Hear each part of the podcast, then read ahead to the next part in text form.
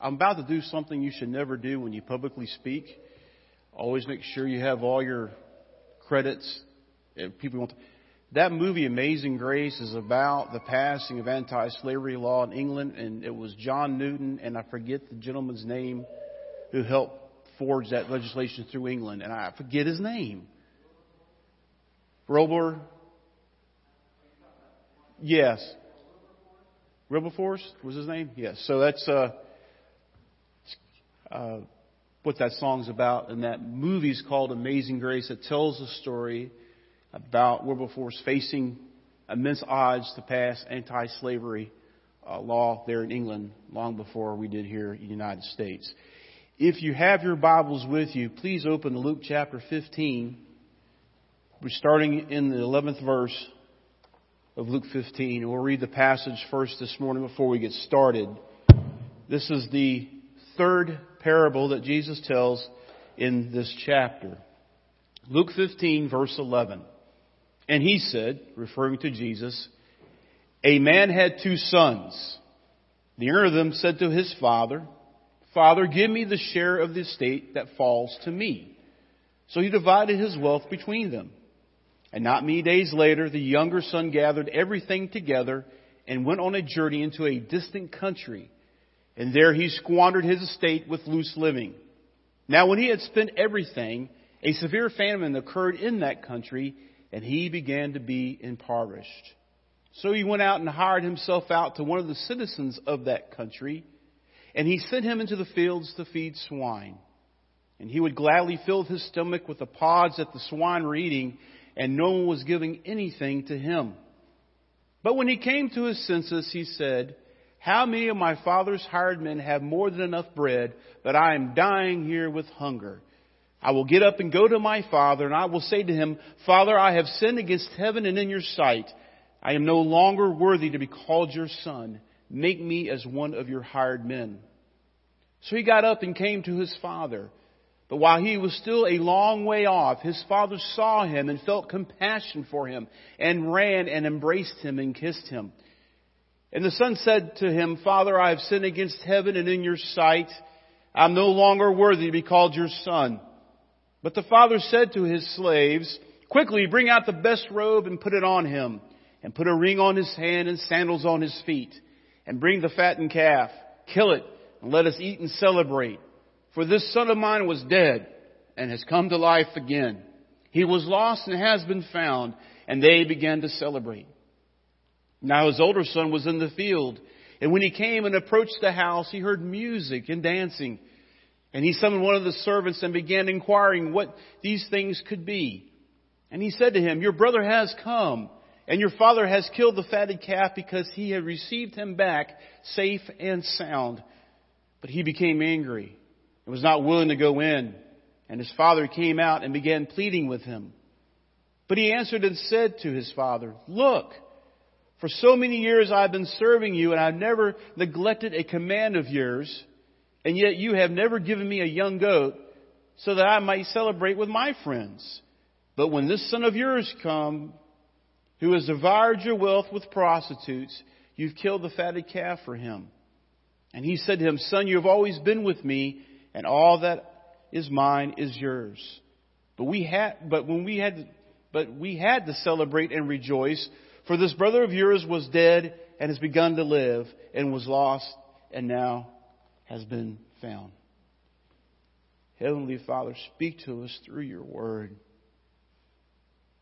Push every other thought out of our minds and out of our hearts, that we may hear clearly and distinctly your voice. In Christ's name we pray. Amen.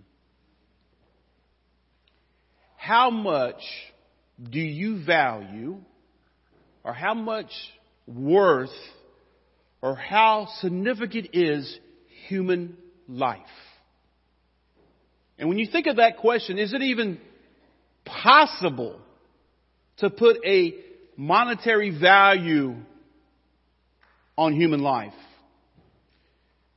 According to the National Highway Traffic Safety Administration, there's approximately 1.5 million people arrested in a given year driving under the influence of alcohol or drugs. That means about 1 out of every 12 licensed drivers are arrested each year for a DUI. Even though we hear commercials after commercials after commercials, if you do drink, please do not drive. And we see all the horrific accidents, and now texting is up there with it. But yet, we still engage in it. According to the Centers for Disease Control, there are 219 abortions per 1,000 live births. That averages about 2,899 per hour. Per day. Per hour is 120. That means 1 in every 30 seconds. According to Gun Violence Archive, a nonprofit research group, as of September 24th of this year, there have been 334 mass shootings. 377 fatalities. You add that with the injured, approximately 1,684 victims. According to the American Foundation for Suicide Prevention, on average, 129 people die from suicide. 1.4 million people in this country attempt suicide every year. According to U.S. Next Generation Science Standards, that's been adopted in most of our schools around the country as part of the science curriculum. And in that curriculum, evolution is a featured curriculum in that. So it's taught. That means about 100% of our school children going to school are being taught the theory of evolution. Although it's still a theory by scientific standards, they can't prove it by science, it is still a theory. And you're thinking, Tim, what does this have to do with anything we just read about, the prodigal son? This is it. We have, and we currently are, devaluing human life. We keep cheaping it down, that human life doesn't mean anything. When you teach people that you're a product of some cosmic goo somewhere, and you see all these things being played out, why do you think there's so many shootings? Our society is getting to the fact that it doesn't really matter anymore. And at the heart of the gospel, it tells you and I that we have worth, that we have value. John 3:16, for God so loved the what? The world, that He gave His only begotten Son, that whoever, let's say that one more time, whoever believes in Him shall not perish but have eternal life. And when I look at this parable in context, you go back to verse 1, you see at the Pharisees and the scribes were grumbling. They were complaining about Jesus. What was He doing? He was hanging out with tax collectors and sinners. People who society will look at and say they don't matter. They're not one of us. We're more righteous and dignified than them. We have to separate ourselves from them. We have to remember, dearly beloved, that God loves and cherishes everybody. And that human life has so much value that we can't even comprehend it when we look at the cross. I want you to keep that in mind as we move forward. This parable is often called the prodigal son. But it's really about two different reactions. You know, that word prodigal can mean extravagant. But there's two reactions going on here. You have this father who reacts a lot differently than the older brother. Perhaps you could call the first reaction the forgiving father and the second one the begrudging brother. God's love and forgiveness are so extravagant that He welcomes us back with rejoicing and honor. when we can be restored and we're restored back to a right relationship with Him. No matter how long we've been gone, no matter how much we messed up, we can always go back, repent, and find those welcome arms. Because God's love forgives, but it also restores. Now, I need to make this qualifier. Don't get into that mode where I can always ask for forgiveness and get it. Paul makes it, should we sin more, the grace abound more? Forbid it not. It's a very dangerous ground to walk on, because one day that grace is going to stop when Jesus Christ comes again. There's two things, well, there's more than two things, but there's two great things that none of us in this room, the present, I don't care who it is, can do anything about. Number one, we do not know when Christ is coming again. We can look around and see stuff going, this must be getting close, but we don't know the exact time or date that's going to happen. And number two, we don't know when we're physically going to die. We don't know when our death on this earth is going to happen. Two great variables. Now, we can take precautions and try to preserve our life, but bottom line, God knows how many days we have. So look at the first one. Father, give me the share of the estate that falls to me. Now, the older son will receive 2/3 and the younger son about 1/3. You see that in Deuteronomy chapter 21, verse 17. But the younger son will receive a little less if there was daughters, because the daughter would need money for her dowry when she got married. Now, it wasn't advisable to give this up front as a parent, because if you give all your resources away as you grow old, there was no one to take care of you. You could fall at the mercy of whoever. See, back in those days, they didn't have welfare programs and all that. And by him going to him and asking that, basically what he's saying in that culture, Dad, I wish you were dead because I want the estate that belongs to me. And what does the father do? The father divides it up. And you read in the text that not many days later, the younger son had gathered everything. In other words, he is cashing his inheritance in for cash.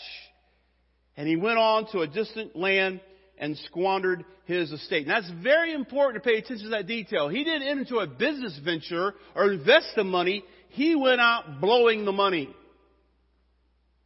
He squandered it. Anything he wanted by loose living, literally living recklessly. And the older brother kind of gives us a description of this in verse 30, doesn't he? Look at verse 30 when he says, this son of yours who has devoured your wealth with what? Prostitutes. So we're getting a picture here that what he went out and spent his money on, well, he went out and partied and had a great time and just blew all his inheritance. And we find out that when he had spent everything, guess what happens now? A severe famine. And I don't think I can really appreciate what the text means when it says not just a famine, but a severe famine. I mean, there's nothing to eat. Could you imagine going to Walmart or to Alberson's or to Tom, wherever you go shopping, and nothing would be on the shelves at all? You couldn't grow anything. Livestock are dying. People are going hungry. Can we imagine such a place like that? Because here in America, we're really blessed with food. We throw more food away in this country than some people eat around the world. But imagine this. He has blown all his money. Now there's a fear, famine in the land. He's getting hungry. Now he has a problem. The sin that he did by taking the money and blowing it, first of all, getting it from his father, now has produced a circumstance that puts him in dire straits. Look what he does. The text tells us that he hires himself out to a citizen to feed swine, to feed pigs. Another important detail we shouldn't glance over. He was a Jew. And now he's feeding pigs. And for a Jew, a pig was an unclean animal. So now he finds himself in a dishonorable occupation, doing something he should never do. As a Jew, he finds himself, not only does he find himself doing that, what the text tells us? He wished he had the same thing to eat. He wished he could have something to eat that the pigs have. But no one is giving anything to him. Picture that dire circumstance this son has put himself into. We don't know how much money he had to start with, but he went out, he blew it. He disrespected his dad, brought dishonor upon the family, and now he's doing it again. He's out there taking care of pigs, and he's hungry. It's funny. It's not funny, ha-ha, more ironic funny that sin looks so enticing, doesn't it? I mean, let's face it, sin looks good, doesn't it, at first glance? Yeah, I can do that. It's going to be lots of fun. But sin has this black hole effect that it starts just sucking you down. And you go down, and you go down, and you go down, until you end up in a circumstance, look up, going, how did this happen? You go back to creation. What's the first sin that was committed? Well, Eve took over the fruit and gave it to Adam. So you have Adam and Eve, and they play that blame game that we see going on in our nation even now. I didn't do it. It was his fault. You see that happening. And you go from something like that we as humans, we classify sins, though, don't we? I've never killed anybody, but you lied. Well, yeah, that's not a big enough sin. Yeah, it is. Sin is sin. But you see that happening. And what happens in this later on, a few chapters later, you go from a lie and deception to the first murder. Not just anybody, but a brother kills his own brother when Cain killed Abel. So we got to be careful how quickly sin looks enticing and looks so good. It can't do any harm, but in reality, it's going to take us somewhere that we really don't want to go. I'm still learning this principle, dearly beloved, but it just hit me like a ton of bricks this morning. God is not trying to be a taskmaster with me and say, don't do this, don't have any fun. God knows if I open certain doors, I start down that path, it's going to be a slippery slope that I'm going to slide to and cause me more pain and heartache. And God says, Tim, instead of messing with that, just leave it alone. I don't know about you, but sometimes I have a hard problem learning that lesson until I'm at the bottom of that. I'm going up, God, where'd you go? God said, I didn't go anywhere, Tim. You left me. So you see this happening with this young man. He thought he was going to go out and have a good time. And now he finds himself hungry. And look, it says, but when he came to his senses, important phrase here. It's a Hebrew Aramaic expression for repented. It's not only a mental process causing him to think clearly, but it's also a moral renewal, a repentance. Hey, not only do I got to quit thinking this way. In fact, I got to do something about my behavior. I wish I'd never done this. It's a true repenting. It's not only, I'm sorry, I got to get out of here. And he realizes that he would be better off as a slave of his father than to sit there and starve it. That'd be foolish. Notice he's not thinking about going back and being a son again. He's going, God, Father would just take me back as a slave. I'll do that. At least I'll be feeding myself. I'll be a lot better off than I am now. So he's thinking about this, right? He's rehearsing what he's going to say to his father. I have sinned against heaven and in your sight. I believe Jesus is using this as a picture of the humility of one who comes and places his life in God's hands. Though the Son knows there's nothing I can do. All I can do is go to Him and confess, Father, I have sinned against you and against heaven. I'm not even worthy to be called your son. See how he's placing his whole circumstance into the Father's hands, realizing there is nothing he can do. Tells his father to make me as one of your hired men. That reveals his true repentance because he knows he has no grounds to stand upon to be treated like a son. Now keep that in mind. Here in a minute we'll look at the older son's reaction. But look what the text says. While he was still a long way off, his father saw him. Not only did he see him, what does the text say? Felt compassion. Now, this father could sit down. He could be back here and say, you know what? He disrespected me. He dishonored me. He needs to come to me first. Straighten this thing out. That's not what the father does he? He sees him and he comes down. He runs out to him, doesn't he? He hugs him. He kisses him. Hey, bring a robe, best robe. Bring some sandals. Give me a ring. You know that got attention of people in that community? Everybody knew what this guy had done, his son done to him. And yet here's this guy running to meet his son. The sandals.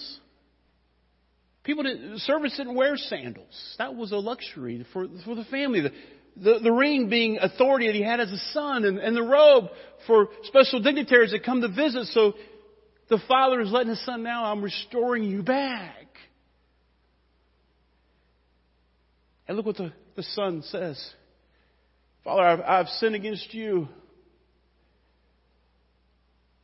and in heaven. And what does the father say?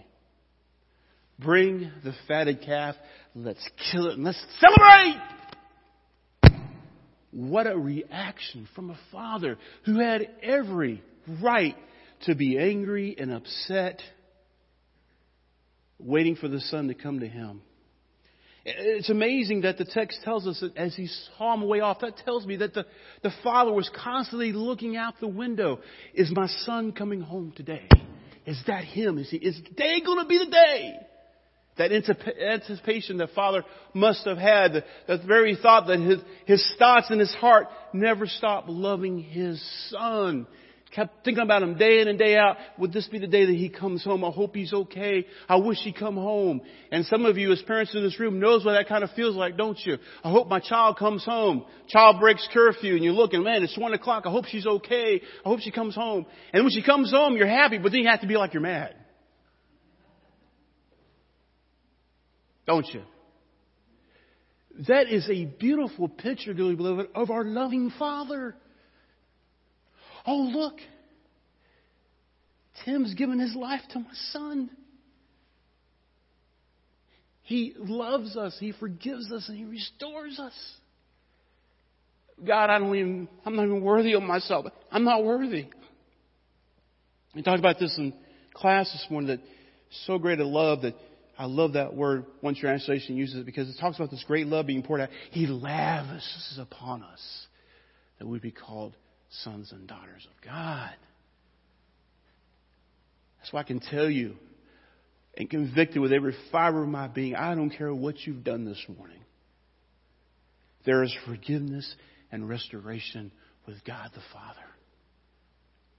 You can always come to Him and He will open His arms wide. We just sang a song about that. Open thy arms of love wide. That's what He does. The Father restores the Son back. I don't know about you. The text doesn't tell us, but I have a feeling that there were some tears being shed in this moment. And a party erupts. He brings out the fatted. You got to remember, meat back in those days was precious. You just don't go kill. I mean, meat didn't come that easy. And especially a fatted calf was being fed and bred for a specific purpose. I mean, he doesn't do it. And for him to do that, he is sharing the best that he has to say, let's celebrate that my lost son has come home. Now we shift gears. And a lot of times we like to stop right there and say, isn't the great love God has for us? We all cheer, we clap, yeah, it makes us feel good. But sometimes we forget about this next part, don't we? Now his older son was in the field. He was unaware of what has happened. He's been out in the field working all day, taking care of his father's farm and vineyards and all that. He's out there all day long. And as he makes his way back to the house, what does he hear? Music and dancing.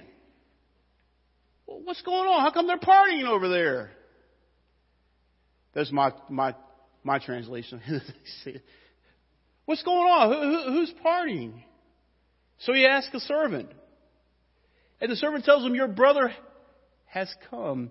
Your father has filled the fatted calf because he has received him back safe and sound. Not only does that mean healthy physically, but also spiritually as well. Hey, your son has come home. He's safe and he's sound, and your father is celebrating that fact. Did the older son go in there and say, let's party together? What do? Look at the text. What does the text say? He became angry not willing to go in. His father even comes out and pleads with him. Your brother has come home. He's restored himself. Come back, let's celebrate together. But his older brother is very angry, even I would say bitter. He wants nothing to do with his younger brother, even though he has returned. Maybe the work doubled up on him. He had to pick up some slack, and he was angry about that. While you're out here partying along and spending all the money doing God knows what, God knows who, I'm sitting here with Dad plowing and taking care of everything. I hope you had a good time. I can see that being kind of expressed. But look what he says as his father in the text. Many years I've been serving you. I've never neglected a command. In all his years of faithful service, not once did the father throw a party for him. He would even slay a goat. So what he's really asking about here is about justice and fairness in his father's house. And the force of the remark that he makes is almost that his loyalty to his father owes him something. Because look what he says. This son of yours. Why is it when we get mad, my wife's not here, I don't care if you tell her this, when she gets mad about my daughters, I walk in the house, what does she say? You know what your daughter did? But if they do something great, you know what my daughter did? Have you noticed that? You don't have to say a word. Don't worry about it. But look what he says. He doesn't say, my brother who went out and blew all your money. He goes, this son of yours. How dare, it's almost like he's saying, how dare you even do this? I'm the one being here stuck beside you all this time. He's out there blowing his money on prostitutes. He says that in verse 30. And you welcome him home. Now, before we get all over the older brother, how would you feel if you were in his sandals? What would you do? See, the older son here, I believe, is pictured through the Pharisees and the scribes, because these are all told at the same time together. And if you notice, when you look at chapter 15, each parable, the value of what's lost goes up. You start with livestock, which was important. Then you go to the lost coin, which ante up even more. Now you're talking about someone's life. So you see the value go up in each of these parables. And you see a picture here of the unwillingness of the Pharisees and the scribes here that started this whole thing off anyway. They felt like, hey, I'm not a class cutter. I'm a sinner. I keep God's law. I've never neglected a command. And yet you want me to sit down and celebrate and have a good time with these tax collectors and sinners? No, thank you is what they're saying. So bear with me for the next few minutes. Let us consider, what would you do? What would I do if we were the older brother in this parable? Would you accept the sinner and celebrate? Or would you be too worried about yourself to share in the joy of the return? Should we respond as the Father calls the older son to do? Should pursue sinners and welcome them with joy when they return? And I think a lot of us would say yes, we intellectually agree with that, but let's dig this a little deeper. Because God's attitude is seen in the longing Father, longing to embrace his departed son. He wants to keep him as a member of his family. He will not force him to stay home. His response when the younger son returns makes that clear. He was thinking about his son all along. He didn't keep him at the house, try to force him. Okay, if that's what you want. His forgiveness is total and immediate. There are no grudges. The past pain has been washed away in the waves of joy at the son's return. Here's a warning that I find in the text.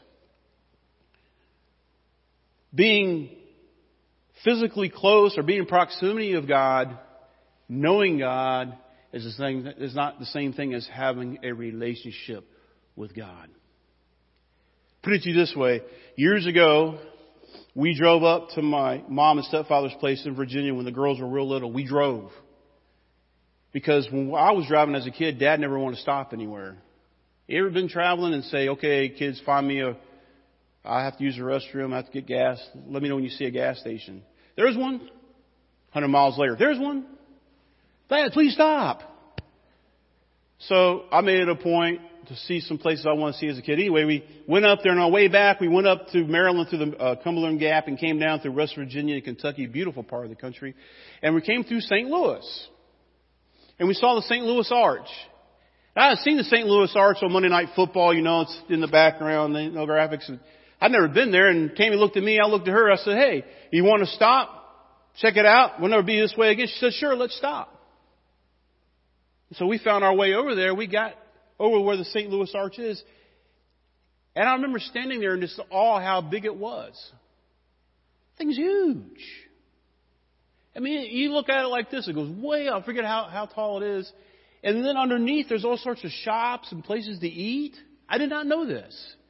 We went on and got our tickets, and we went up, and then, because it's an arch, there's a car you all have, it's kind of small, you have to sit there like this, and as you go up, instead of going like this, the car automatically moves back, so you stay kind of level. And when you get up there, I kid you not, in the middle of the arch, from about the pulpit, side of the pulpit here to about right here, I'm saying, that's about how wide it is. And as you look down, there's nothing underneath you because there's an arch, and then all of a sudden you see this. Ooh, Tammy, it's moving. She said, stop it! But here's my point. I could look and go up and do research on the St. Louis Arch to give you all the stats right here. Okay, that's nice. But it's nothing until you experience it for yourself. How many of you have been to the Grand Canyon? It's more than just a hole in the ground, isn't it? Pictures don't do it justice. It's something you have to experience for yourself. Bad illustration, but makes the point. People asked me about when I went in the Navy boot camp. I said, I can tell you what I experienced, but really, to really truly experience boot camp, you have to do it for yourself. So have at it. But there are some things, no matter how well you try to describe them, you just can't get the full picture until you experience it for yourself. See, the Pharisees thought they knew God. Oh, they knew all the law.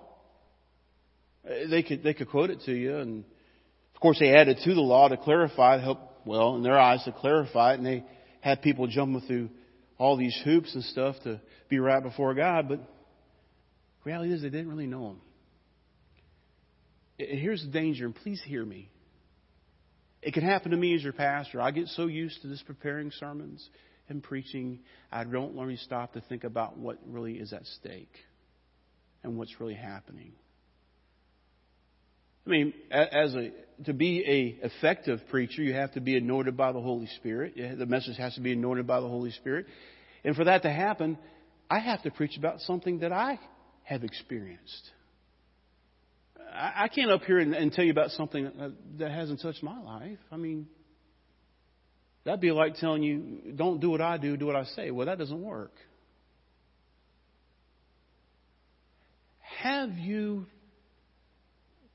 Let me rephrase that. Do you long to experience God more than just the surface level? I mean, really just dive in deep. My wife and I have gone through some hard times, and most of you know about it. And I remember telling her, she goes, I shouldn't be angry at God. I said, baby, be angry at God. Tell Him He's big enough, He can take it. But whatever you do, don't cut off communication from God. Keep telling Him how you feel. You're not going to tell Him anything He doesn't already know. And what do we do as human beings? We want to isolate ourselves. And then we start singing pity songs about ourselves. Woe is me, no one. If we were around this room this morning, everybody in this room has their own story. We've got to be careful as believers, that we don't become like the older son. But here's another question. Are we willing to invest ourselves in supporting a person who has let us down in the past? To be safe, we'll keep our distance and put the person to the test. Someone who's hurt you and said things, they come to you and they've repented and then they come to you. Are we going to forgive them and welcome them, or are we going to stand back and say, well, I'll wait to see what happens. How many times, oh boy, has at the end of the sermon, whoever's preaching, doesn't really matter to make the point. Maybe someone has a bad reputation, a lot of gossip, whatever the case may be, they come down forward and whoever thought, I wonder what they did. I'm not as bad as they are. And I'm just, it drives me crazy because I'm doing it too, that I'm always so quick to justify myself by the actions or inactions of somebody else. And that doesn't really matter, does it? Because here's it is. What I do. Jesus died for me. He risen again. He sits at the right hand of the Father interceding for me. What am I going to do with that knowledge? He's called me, set me aside to be a preacher of His gospel. What am I going to do with that? There are times that I thought about leaving, giving it up, but I can't. God won't let me. It's like a burning in your heart. No matter how much you try to snuff it out, it just won't go out. See, I know the truth. And the truth has set me free, and I can't really be quiet about it. Eventually, it's going to come out in me. Not maybe all at once, not all the time, but it's there. It's always there. Burning. And sometimes it gets those billows blown on it, and it becomes raging. Other times, it comes, well, it just depends what's happening in my life, but it's always there. So my question to you is, first of all, have you come to God? Not based on what you have done, what you haven't done, but basically come to Him and say, Father, my life is in Your hands. You're gracious, and I trust You. Here I am. Have you ever done that? I've done it, and to be honest with you, I was scared to death when I did it because I didn't know quite what was going to happen. But I did know this. I can trust Him.